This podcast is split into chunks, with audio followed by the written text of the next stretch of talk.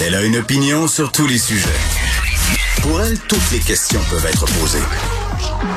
Geneviève Peterson. Cube, Radio.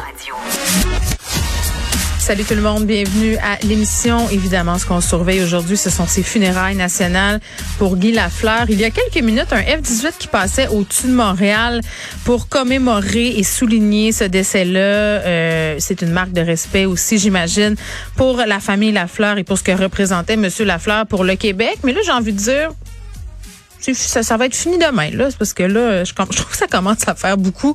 On peut pas enlever évidemment l'importance que cet homme-là a eu pour le Québec, mais ça me faisait tout de même euh, me poser des questions, notamment sur la symbolique de tout ça. Puis j'en glissais un mot tantôt à Benoît euh, de ma formation en sciences des religions, notamment euh, les théories de déplacement du sacré. Là, je vous explique un peu c'est quoi brièvement.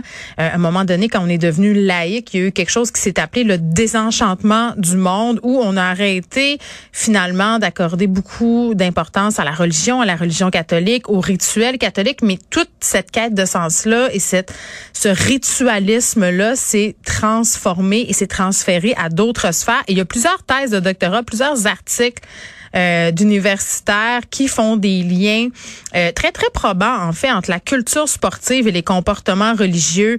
Par exemple, euh, la partie de la Coupe Stanley comme étant le rituel ultime, ce que les joueurs de hockey représentent pour la population, de véritables saints. Bon, évidemment, je vous je vous grossis le trait un peu, là. Il y a plus de nuances que ça.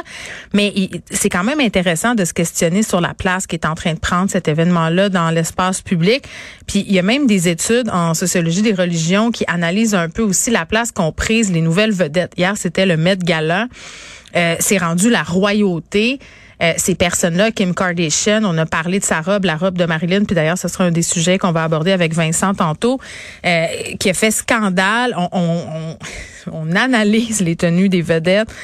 On, au Met Gala, je parle, là, on, a, on accorde une grande importance à ce qui est porté. C'est vraiment comme si on avait déplacé les comportements religieux dans d'autres sphères de la société. Donc, c'est un des thèmes qu'on va aborder à l'émission aujourd'hui et Là, c'est sûr qu'on va parler du droit à l'avortement qui est en péril aux États-Unis. Hier soir, quand c'est sorti, c'était l'hécatombe sur les médias sociaux. C'est un journal qui s'appelle Politico euh, qui parlait d'une fuite de la Cour suprême américaine euh, où on, sous-entendait, puis ça a été confirmé aujourd'hui là euh, que c'était bel et bien vrai qui avait un projet pour annuler une décision qui a été prise en 1973, euh, que c'était mis en péril, qu'on allait la remettre en question parce que le droit à l'avortement, ce n'est tout simplement pas dans la Constitution américaine. Donc, cette décision-là, l'arrêt Roe C. Wade, qui est vraiment remis en question, et ça pourrait vraiment là que ça soit mené à terme au mois de juin. Puis c'est un dossier qui est dans les cartons des républicains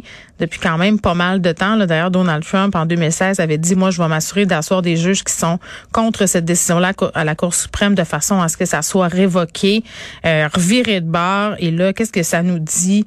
Pour les femmes américaines. Pour vrai, c'est un, jour très, très triste, très, très sombre. Le président Joe Biden qui a réagi un peu plus tôt aujourd'hui en disant là, vraiment, le levez-vous, les Américains, allez voter aux élections de mi-mandat pour que cette chose-là ne puisse jamais se produire parce qu'on le sait, là, il y a plusieurs États américains qui l'an passé ont essayé de mettre des bâtons dans les roues pour que les femmes, en fait, ils ont essayé de compliquer l'accès à l'avortement et dans certains États, on est allé jusqu'à dire que même si la grossesse était le fruit d'un viol ou de l'inceste, cette grossesse-là devrait être menée à terme au-delà de six semaines. Puis tu sais, six semaines, je veux juste vous dire, là, les femmes ont un cycle de quatre semaines environ. Puis le temps que tu te rendes compte que tu es enceinte, souvent, c'est dépassé six semaines. Donc, c'est la plupart des grossesses que ça touche. Donc, c'est vraiment, vraiment, vraiment très, très inquiétant.